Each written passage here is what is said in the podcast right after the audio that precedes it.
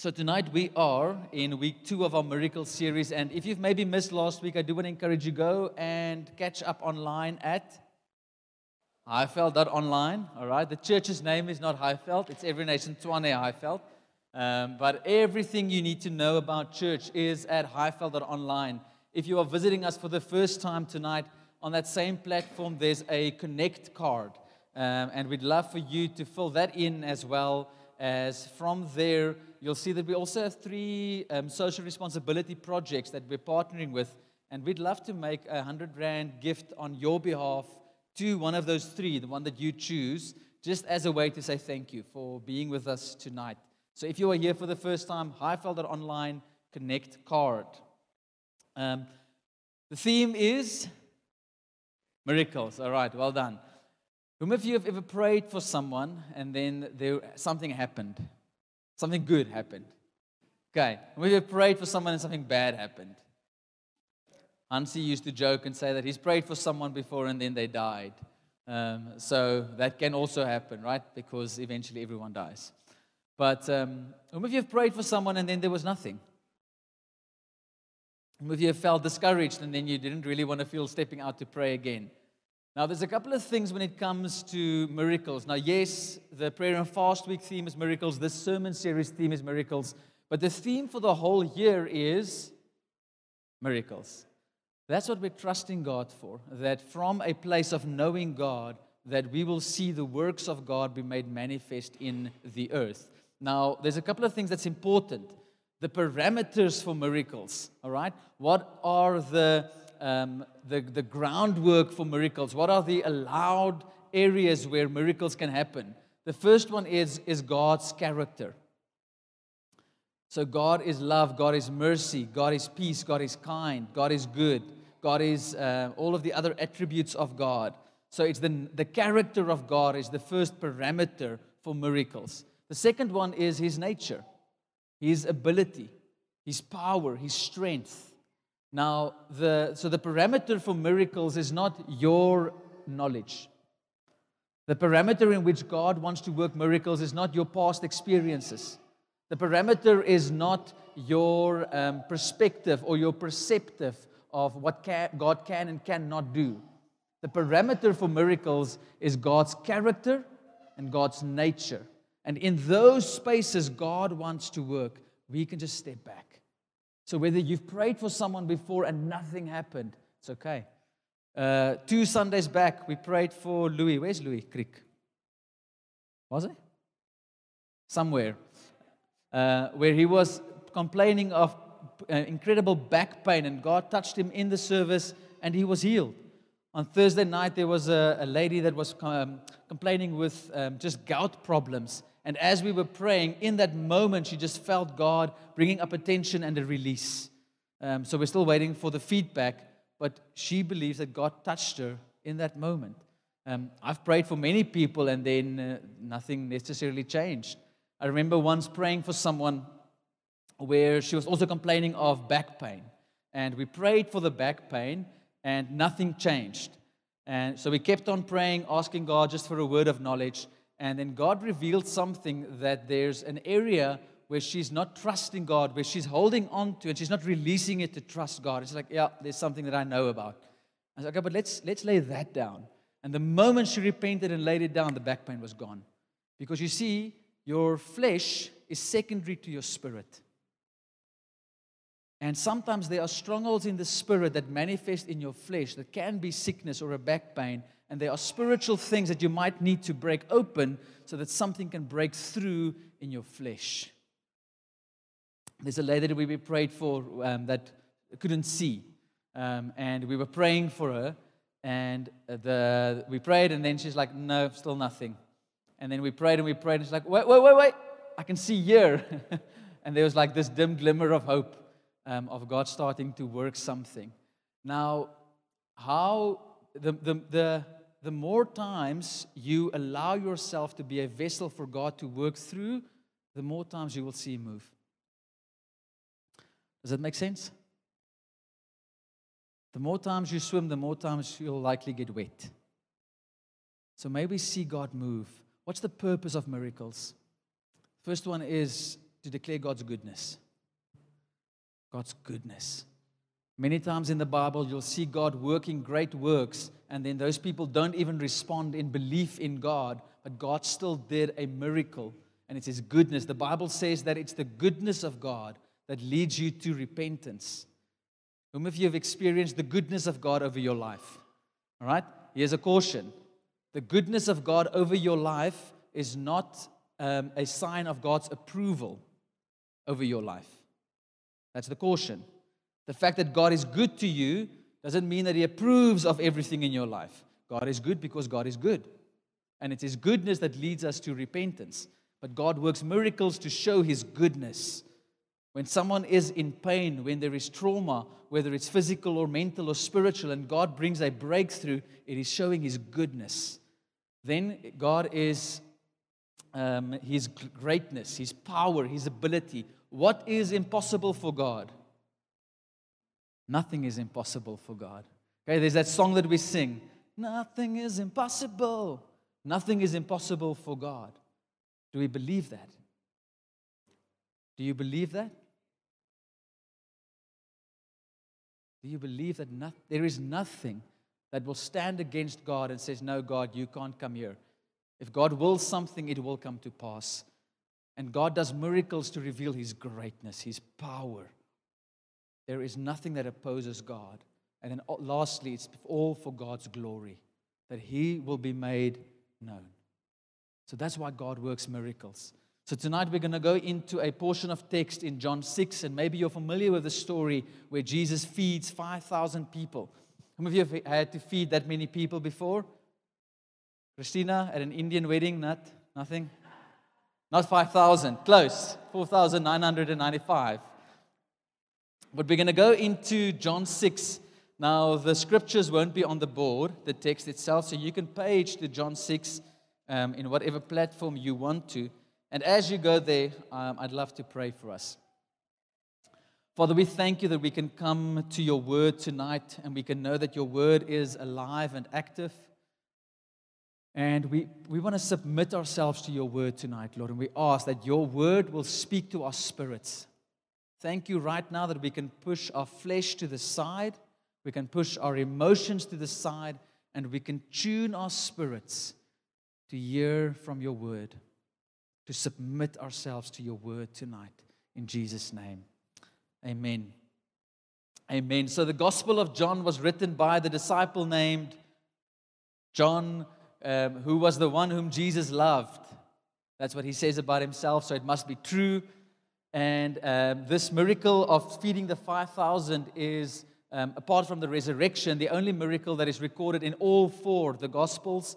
And um, John gives us the, the reason for writing the Gospel of John in John chapter 20, where he says, But these are written so that you may believe that Jesus is the Christ, the Son of God, and that by believing you may have life in his name. So John says, I'm writing these letters to you so that you may know that Jesus is God. That Jesus is God, that in believing in him, you will have life. Some of you would like to have life. Life doesn't mean that you are breathing because you can breathe and not have life. I'm writing these things to you so that you will know that Jesus is God and in believing in him that you will have life. So John chapter 6 we pick it up in verse 2. Then a great multitude followed him because they saw his signs which he performed on those who were dis- diseased. So obviously the, the rumors of Jesus have been going around and people have been hearing these stories and, and crowds have started to gather. All right, now, whom of you drive on the N1 to work? All right, and then sometimes you drive towards Joburg and then there's an accident Pretoria side. What happens to your lane? It also slows down because people drive like this. Like, guys, it's not affecting us. We can go. But that's what we do. When there's commotion, our attention drifts. And that's what was happening around Jesus' life and ministry. There were these signs and wonders, and things were happening, and people's attention was being drawn towards this man, whom some were saying is the Messiah. Could it really be? They've been waiting for him for a very long time. you'll see that between the Old Testament and the New Testament, 400 years passed without God speaking through his prophets. There was silence over the land. And now these rumors arise. Could this be the one whom has been, who has been spoken about for centuries? So now people start to gather and they see the signs. And Jesus went up on the mountain, and there he sat with his disciples. Now the Passover, a feast of the Jews, was near. Then Jesus lifted up his eyes, and seeing a great multitude coming toward him, he said to Philip, Anyone, any Philips here? There we go. And Jesus said to Philip, Where shall we buy bread that these may eat? But this he said to test him, for he himself knew what he would do. So Jesus comes and he asks Philip. So Philip hears a multitude of people. Obviously, they've been here for a while. They're going to go hungry. Um, and Jesus saw them and he has compassion on them. How are we going to feed them, Philip? What are we going to do to feed these people? But then Jesus asked this to test him and to test his disciples and to teach them something. Now, whom of you know the story of Jesus being in the wilderness where he was tempted by the devil? Who led Jesus into the wilderness? The Spirit of God. The Spirit of God led Jesus into the wilderness to be tested. Just as you and I will often be tested because God wants to work something in us. Not everything that happens in you is the devil. Sometimes God is working something in your life because He wants to teach you something. I'm not saying it's bad things and God causes calamity to teach you something. There's a difference. But sometimes God will use moments because He wants to teach you something. And then Philip answered him, 200 denarii worth of bread, and that was basically what they probably had in their money sacks, would not be sufficient for them, that every one of them may have a little. One of his disciples, Andrew, Simon Peter's brother, said to him, There is a lad here who has five barley loaves and two small fish, but what are they among so many? I don't even know why he brought that up. Hey, Jesus, there's a lot of people, but this little boy has five loaves and two fish. Uh, it's like, okay. Or maybe there's other people who also pack their lunch and they can all bring their lunch and then we can share it together. And it's like a, um, we do that at church, that bring and share, right? Um, maybe that could work. So, and then Jesus gives this. But this is important. Jesus, the scripture said, Jesus already knew what he wanted to do or what he was going to do. Let me take you back to John 5. So, just the previous chapter, 5 verse 19. Jesus said to them, Truly, truly, I say to you, the Son can do nothing of his own accord, but only what he sees the Father doing. For whatever the Father does, the Son does likewise. The Son only does what he sees the Father doing. Now, all throughout Jesus' ministry, you would often read that he withdrew himself and go to lonely places to pray to hear from the Father. Now, the scripture says that he only does what he sees the Father doing. Where is the Father? In heaven. Where is the Son? On earth. So, can the Son see the Father physically? Like I'm seeing you now. So, where did he see the Father? In prayer. So Jesus withdrew often to pray so that he could see the Father, so that he could know the will of the Father. And again, what happens in the spirit will happen in the natural. So there's something that the Father shows him in the spiritual. He says, My son, this is what I'm about to do. And then the son goes and actions the will of the Father. It's not a, um, it's not a hard work to do the thing that God has already done. You just step out in obedience. In the same way, church, for you and me, part of this prayer and fasting week is for you and I to withdraw ourselves so that we can see the Father, so that in the same way we can do what the Father is doing. That there are works that God has already done and is asking you and me, Will you come and see what I have done so that you can go and do it? Not by your might, not by your power. I've already done it. You are just walking in the fullness of what I've already done so that it can be made manifest. Jesus was so confident of what he was about to do because he's already seen the Father doing it. Amen.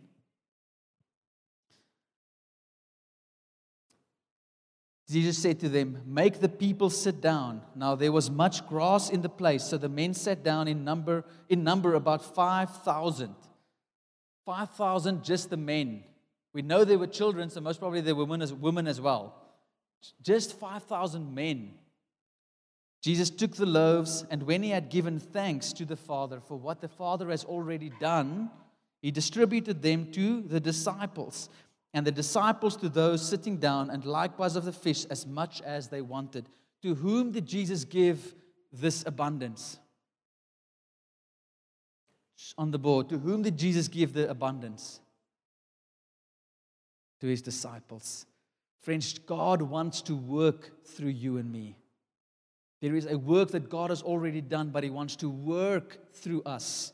In John 15, there's this the parable of the vine. Jesus says, I am the vine, you are the branches. Apart from me, you can do some things.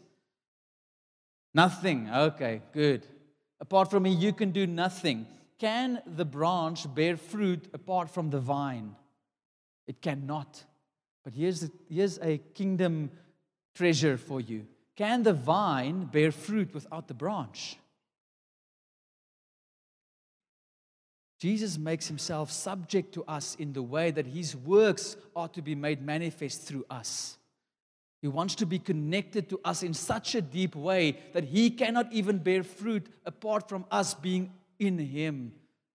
We cannot bear fruit apart from him, but his desire is to bear fruit through us. He wants to work through us. So there's a work that God has already done, and now he entrusts it to us. And he says to his disciples, You go and hand it out, go and give to the people. And then, so when they were filled, they had enough. He said to his disciples, Gather up the fragments that remain so that nothing is lost. Therefore, they gathered them up and filled 12 baskets. How many disciples were there? 12. With the fragments of the five barley loaves which were left over by those who had eaten. Then those men, when they had seen the sign that Jesus did, said, This is truly the prophet who is to come into the world. Amen. It's a beautiful full circle story where the crowds gather because they've heard about this Messiah. They've maybe heard about these signs and they're drawn towards Jesus. And now Jesus performs this incredible miracle where over 5,000 people are being fed with five loaves and two fishes. And then they gather up all of this. Um, Jesus empowers his disciples. He teaches them something about being dependent on the Father, seeing what the Father has done. And then we just walking full circle in God's full provision. And then the miracle, and then the people who have now experienced this miracle say, This is truly the prophet that will come into the world. Isn't that a good story? That through us, consecrating ourselves, seeing in the Spirit what the Father does, we just get to walk out what God has already done, and it is made manifest in the natural. It is not your effort. Abide in me, and you will bear much fruit. Jesus says that we will do greater works than what He has done. Not because of us, He says, but because I go to my Father, and then whatever belongs to Him, He gives to us. There are great works that God has already done. He's just waiting for disciples who will see in the spirit and act in the natural. And that could have been a good end to the story. But I want to take you to the latter part of the story, and this is where your seatbelt can be fastened. Because this is going to be a good year. Are you ready? Okay, it can be a Bridgestone as well, but it's going to be a good year. Okay, I get two lame jokes per service, right, Peter? Verse 15 says, Therefore, when Jesus perceived that they were about to come and take him by force to make him king, he departed again to the mountain by himself alone. So Jesus withdrew himself. Now we see the story where the disciples got onto the boat, they got over the Sea of Galilee towards Capernaum, and there Jesus walked to them on the water, um, and then they were in Capernaum. And now we are picking up the story in verse 22. On the following day, when the people who were standing on the other side of the sea saw that there was no other boat there except that one which his disciples had entered, and that Jesus had not entered the boat with his disciples, but his disciples had gone away alone, however, other boats came from Tiberias near the place where they ate bread after the Lord had given thanks. When the people therefore saw that Jesus was not there, nor his disciples, they also got into boats and came to Capernaum seeking Jesus. How beautiful is that? Yesterday, they encountered this miracle working God, this prophet. Now, today, they come again and they also take their boats and they cross the Sea of Galilee to Capernaum because they were seeking Jesus. And when they found him on the other side of the sea, they said to him, Rabbi, when did you come here? Here's what Jesus says to them Most assuredly, I say to you, you seek me not because you saw the signs, but because you ate of the loaves and you were filled. You're not here for me. You're here because you're hungry again. Yesterday you got bread, today you want bread again. You're not here for me. You're hungry again. Friends, you and I can pursue God, but not really pursue Him. We can do a lot of work. We can get onto boats and cross the Sea of Galilee and get to Capernaum, but not really look for Jesus. There can be a lot of religious activity around our lives, but it's not necessarily about Jesus. We are just hungry again.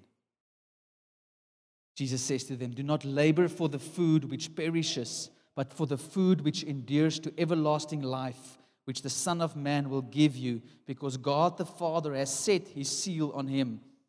He says to them, You're not here for me, you're here because you're hungry. Do not labor for that which perishes, because tomorrow you will labor again and again and again. Look for that which the Father has given, which does not perish. And this is what they say What shall we do that we may do the works of God? We're missing it. We hear you, but we don't. Okay, but what can we do so that we can also do the works of God? How can I also turn two um, fishes and five loaves into this multitude? Maybe they saw a need for their family, maybe they saw a business opportunity. If I can do that, just bring two, uh, two fishes and five loaves. All right, bring it to the market. Let's multiply this. Profitability.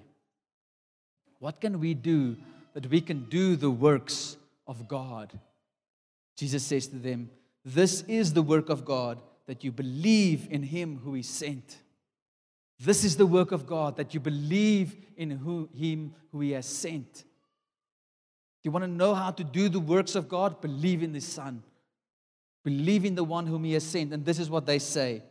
Therefore, they said to him, What sign will you perform that we may see it and believe you? What work will you do? I fed you yesterday.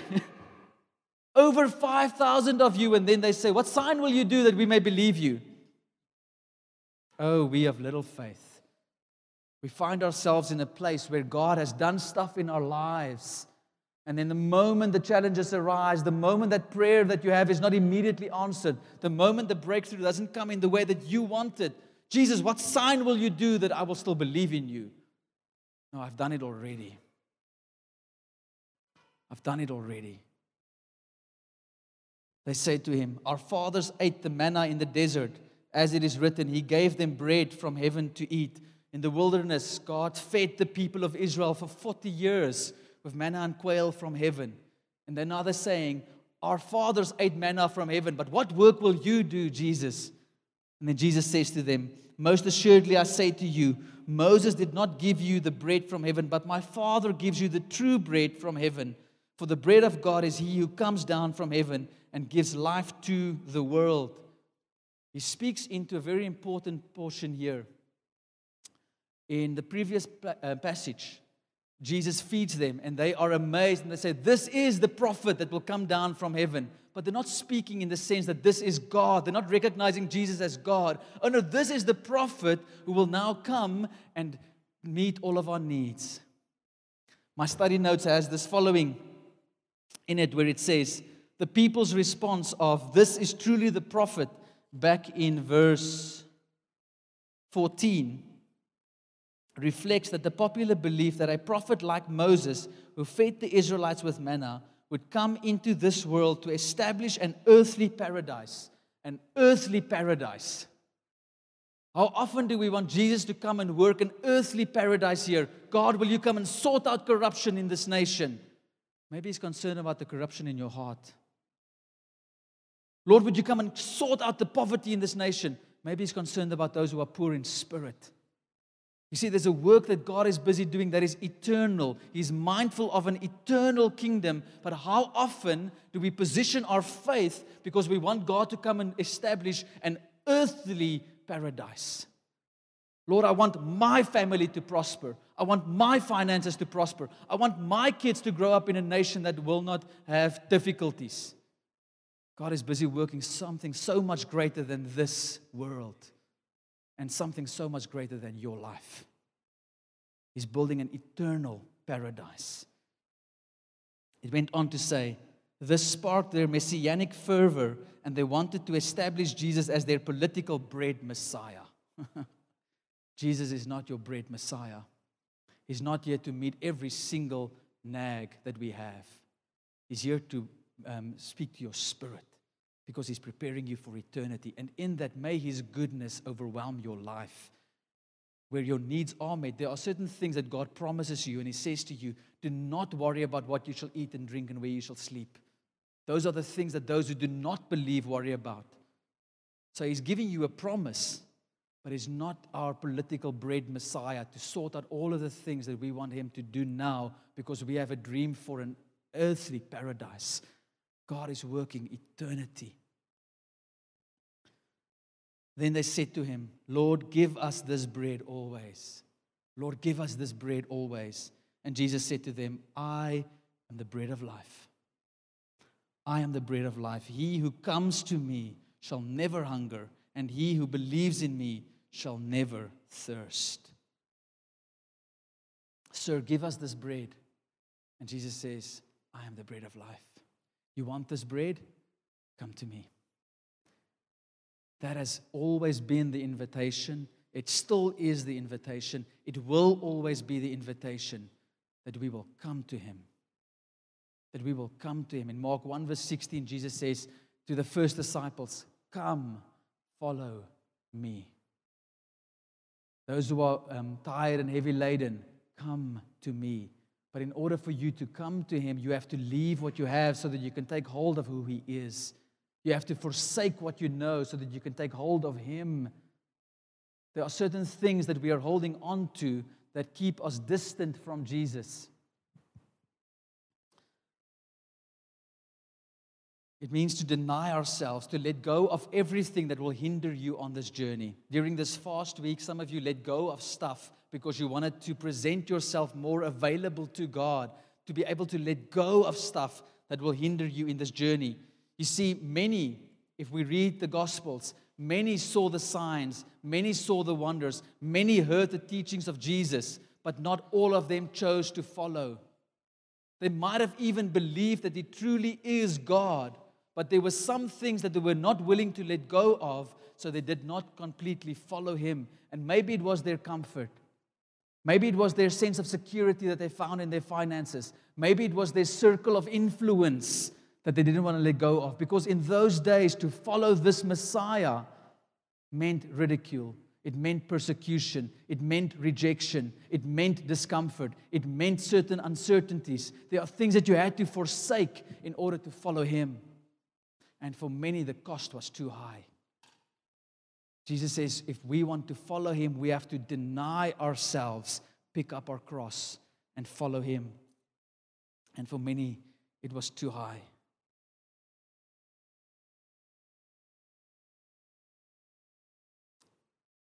I want to conclude with this. I don't know how long I'll conclude till I'm done. But um, where's Austin? Uh, just recapping on the prayer and fast week. So I had um, I had quite a big expectation for myself during this last week, and um, I said this morning as well that I didn't pray this much, that much for the church. Um, I really had like um, pulled myself aside and said, Lord, there's specific things that I need you to do in my life. There's specific things that I need you to speak into my life. And um, I tried to really take time out and pull time aside and just to present myself to hear from God. And it wasn't these oh, moments where, you know, I hear this voice of heaven. Um, but I took some of my journals. Some of you journal. I journal a lot. If you read my journals, you know every single detail of my life. I got one of my journals from 2010 where Riet and I um, were still just checking each other out. Um, she was checking me out more than me, her, but. Uh, so, but I was like, this, this deep stuff that I wrote down, and I mean, God knows everything, right?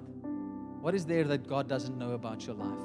What is there that God doesn't know about your heart? So, my journal is just an honest confession about anything in my life. And in, as I went through the journal, some of them were, were um, wrestles with God, with our journey with children, where I need to get back to what God has spoken to us. And sometimes Red would be in a place, and I'm like, God, I can do nothing here. You need to do something.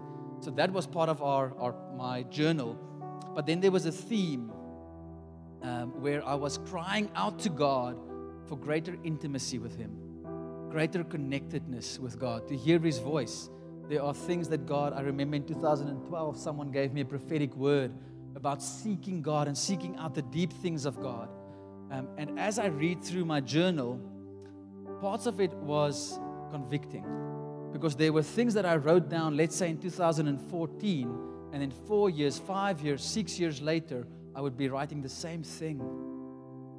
And it wasn't a, I didn't feel condemned and I didn't, didn't have like this massive pity party, but there was something that spoke to me and just said, Did I press in eight years ago? There's stuff that God awakened in my spirit for prayer and intercession. And then six years later, I'm still saying, God, I want to pray more. I want to be better at waking up early. And you see, but there's, there's this thing called the flesh. And the flesh also has a will of its own. And it doesn't necessarily want to do the things of God. It doesn't want to go to bed early so that I can wake up early and pray. No, it wants to watch another movie or another series or another episode. It wants to indulge in social media. During this prayer and fast week, I had to work, but my phone has this focus mode. And I um, made all of my social media apps inactive, so I couldn't access them. You know how many times I found myself in a place where I'm waiting. I have like a minute. And the first thing, instinctively, without me telling my body to do it, my phone goes to my thumb and then it unlocks and it scrolls to where Facebook is, and then I can't access it because it's gray because there are certain patterns that have been established in my flesh, and it takes zero effort for me to act in the flesh. Zero. It just happens instinctively. Some of them are seemingly harmless, some of them are harmful. But there was this place where I had to ask myself, Am I really seeking God more? Am I giving myself to God? on Monday, Marinas, who leads our Highveld Church, shared a, a word with our staff, and he gave this picture of digging down for water. And he said that we, we should not stop digging until we find water. You see, sometimes we dig and we find water, and it's enough just to parch your lips and you feel better. But there's this well of living water that wants to bubble up inside of us. But if we stop digging, we will not find it. And friends, some of us have become so comfortable in your level of Christianity that you don't even go back to the well to dig again. And there's a spiritual drought. A week of prayer and fasting won't fix it. It's a devotion to Christ. It's a devotion to Jesus where you dig down and you do not stop until you find water. There's a couple of things that, that um, I was pondering on, and one of them was obviously, as leaders in the church, we have this responsibility, according to Ephesians 4, to equip the saints for the work of ministry so that you will grow up, that you will mature, that um, your relationship with God will grow, and that you will become stable in your walk in life. And we get to set a platform for you to grow. But I cannot participate on your behalf. This last week, we had a prayer and fast week. Whether you participated or not, that's on you. Whether you set yourself to seek the face of God, it's on you. I cannot read your Bible for you. I cannot discipline, um, I cannot be, be your spiritual discipline to prayer on your behalf. I cannot dig down deep for water for you. Um, this Sunday and for the next three Sundays, we're doing a, a training to help you hear the voice of God. Because if you can hear the voice of God, you will know what to do. And if you can do what the Father tells you to do, you will be okay. You will be okay. But I cannot do the work for you. Whether you grow spiritually, church, it's on you. We currently find ourselves in an uncertain place as a nation. All right? Some of you know that there's also an energy crisis in Europe. Some of you know that there's countries in Europe that also has load shedding. Okay, we do not have the divine right for crisis in South Africa. Okay, there were petitions going out. How dare they also have load shedding? It's ours. And give our load shedding back. Globally, the world is uncertain. So, what do you need in uncertain times? Do you need more money? Do you need more freedom? Maybe you feel bound and you're not able to do the things that you want to do. Do you need more freedom? Do you need more wisdom so that you can make the right decision, know what to say yes to, what to say no to, know where to invest and where not? John 15, Jesus says, Apart from me, you can do nothing. Do you believe that? Are you deeply convicted as you sit here tonight that apart from Jesus, you can do nothing? Or are there some things that you think you can do? You see, when we take time to pray and to fast, some of it is good for my flesh. It was nice on Friday to feel that my love handles are better. and your pants feel a little bit looser and it's so fasting is good for your flesh, oh, but it's so good for your spirit. I don't care if you felt it this week. If you disciplined yourself to seek the Lord, something happened in your spirit because the, God, the Lord worked it in you and He is establishing you in your faith.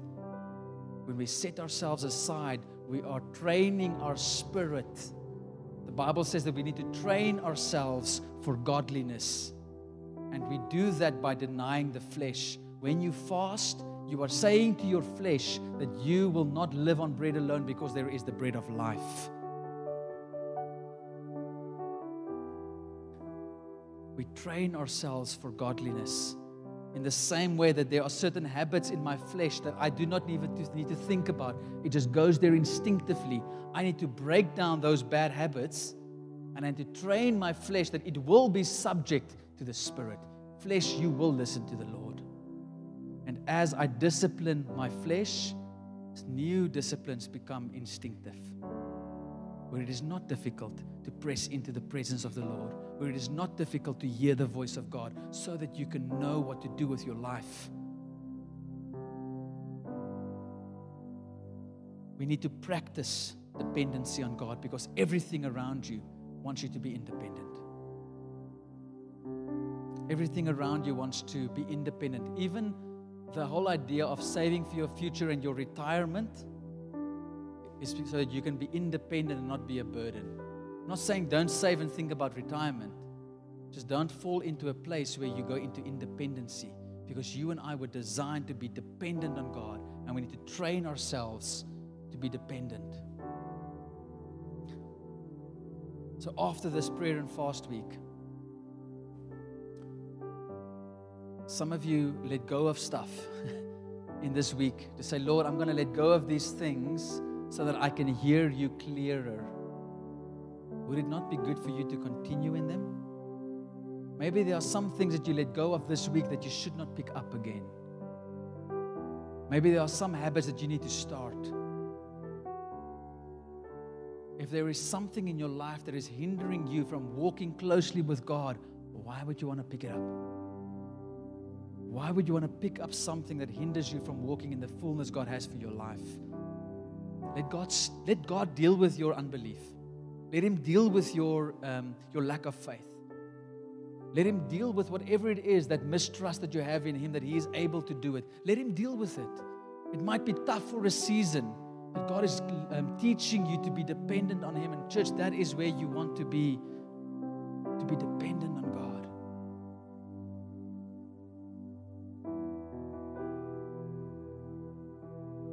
And then, lastly,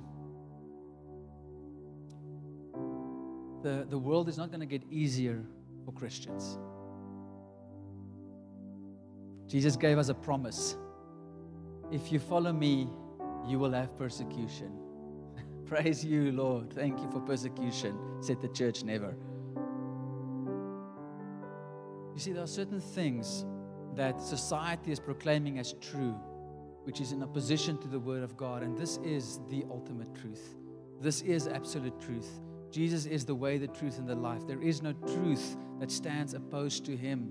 But society is placing certain things and say, no, this is true. You can choose your gender. And maybe a couple of years back, it would have been, oh, you're a Christian and you believe different. Oh, well, each to his own. No, no, no. Now you are seen as the enemy. You will need endurance. You will need perseverance. You will need faith. You will need character. You will need a conviction that Jesus is truly God for you to make it. Friends, we need Jesus. We need Jesus. Um, those of you do not know, our first baby is coming end of March. Praise the Lord for that. So, um, but now with that, um, I need to now get another vehicle because uh, my bakkie is not child friendly. I grew up on the back of a bakkie. I did fall off once, but I mean, here I am. Yeah. Uh, but now um, there's this one thing that is a very good slogan in my life budget is king. Amen. Okay. many are the plans and the desires in a man's heart, but budget is king. Jesus is king. um, so, but I found one that I really liked, and it ticked all the boxes, but it was outside of my budget. So I phoned them and I negotiated um, like a good Jew would. And um, they came back to me and they didn't want to go for my suggested price, but they gave me a discounted price. Um, and it was still outside of my budget, but I could make it work. But I didn't have a release from God. Like, I didn't have this peace. Now, if there's one thing that I can give you that I've learned over the last couple of years, do not move apart from the peace of God. Do not move if you do not have peace. Rather wait. Rather wait. Even if it is okay to do it, but you don't have peace, it's okay. Let it go. But now, I didn't move. And um, in my mind, I'm hoping they're not going to sell it. They're going to phone me. Ah, please just take it for the price you want. And I went on. Uh, so one of the things that I didn't do this whole week was go on Auto Trader and look at bakkies, because okay, that's what men do, right? We even if you don't need a, a car, you go on Auto Trader. And but anyway, um, and you know what happened in my heart? uh, yesterday as I was scrolling through Auto Trader again. Anxiety comes back. Hello, where were you the last week? Um, because I'm now taking control of something that I should leave with Jesus. So eventually I let it go. And as I climbed in bed last night, John 6 ministered to me. Because you know what? Because I saw, that's the point of the story. I saw that that buck is not available anymore. It's sold. Stupid. And now I'm reflecting and thinking, man, I could have made it work. Like, I could have squeezed it and made it work, and now I've missed out. Because now I can't find something that ticks all the boxes and it would cost more, etc., etc. And I'm thinking, oh, man, maybe I missed out. Maybe I'm overthinking it. And this is what God spoke to my heart. You missed out on nothing because you have the bread of life. You missed out on nothing. Even if it was okay for me to buy it and I was being um, a little irre- like super religious and um, I was overthinking it, I missed out on nothing because I have the bread of life. You can lose your job, you've lost nothing. You have the bread of life. A relationship can go sour, you've lost nothing. You have the bread of life. You can even lose your life, you've lost nothing because you have the bread of life, which lasts into eternal life. Let's pray. I want you to take a moment and I want you to ask the Holy Spirit. And here's something what I want you to believe in. You can keep your eyes closed. I don't care what you believe about yourself, but there is a belief in God about you that overrides you. There is a truth about God that is truer than whatever truth you hold in your heart. And this is true. The Holy Spirit wants to speak to you. I don't care who you are. I don't care what you've done. I don't care what your past looks like. I don't care what is happening in your emotional life right now. The Holy Spirit wants to speak to you. Do you believe it? Say, Thank you, Holy Spirit, that you want to speak to me. Speak to me now. Ask Him, what is the one thing that you need to stop doing because it's hindering your walk with Him? What is one thing that you maybe need to start doing or continue doing? But just one thing. Just ask Him, and He will speak to you.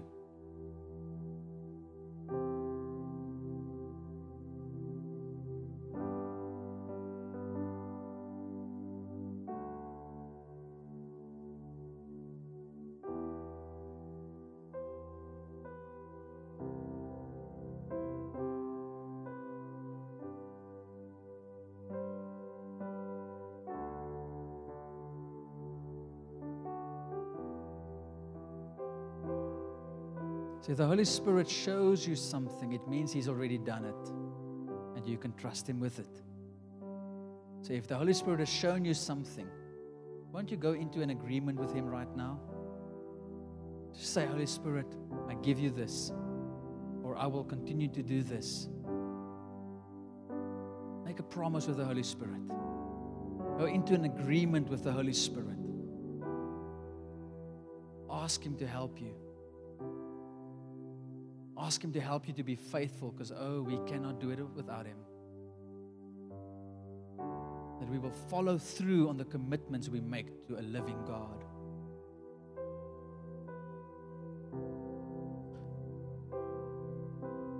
And then, lastly, I want to ask Have you fully surrendered your life to Jesus? Have you totally said yes to following Jesus on His terms? not yours. Not so that He can come and build an earthly paradise in your life on His terms. Or are you living your own life? You see, there's this danger that you and I can live lives that are parallel to Jesus, close enough that you can see the signs, close enough that you can hear the stories, close enough that you can know some church language, but you don't truly know Him. You might know about Him, but if you were honest with yourself tonight, you know that you do not truly know Jesus because, friends, knowing Jesus is reserved, it's a privilege reserved only to those who have chosen to truly follow Him. Have you come to the end of yourself? And have you chosen to follow Jesus? And if the Spirit of God is speaking to you, to you tonight, is saying to you, My son, my daughter, today I'm calling you to follow me, to stop playing Christianity, to stop playing church. You see, there was this thing that happened in the New Testament when people started to follow Jesus, their lives changed. There was a transformation that took place. Their lives did not look the same. And then the things that they lived for changed. They were not chasing their own kingdoms anymore. They were now building the kingdom of God. And their lives were directed for the glory of God so that His kingdom will come. They did not live for themselves. Something changes when you truly choose to follow Jesus. And if the Spirit of God is speaking to you right now to say, I'm calling you to follow Jesus, I want you to raise your hand.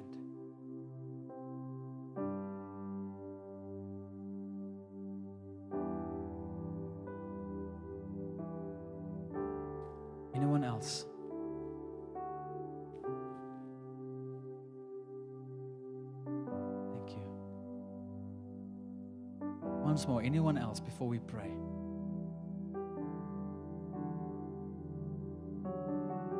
I want us to pray this prayer, and I want you to pray it with me, all of us together. Lord Jesus, tonight I lay down my life. No more I. I choose to follow you. My life now belongs to you you can do as you please.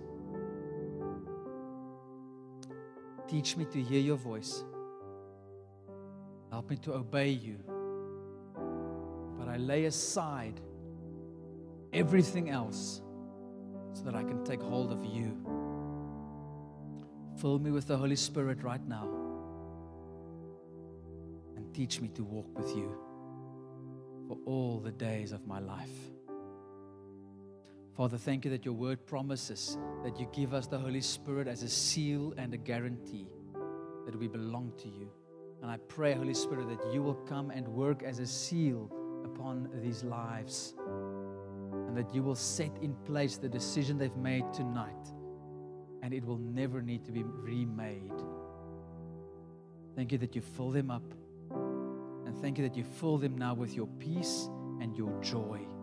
As they come to feast on you, they will never hunger again.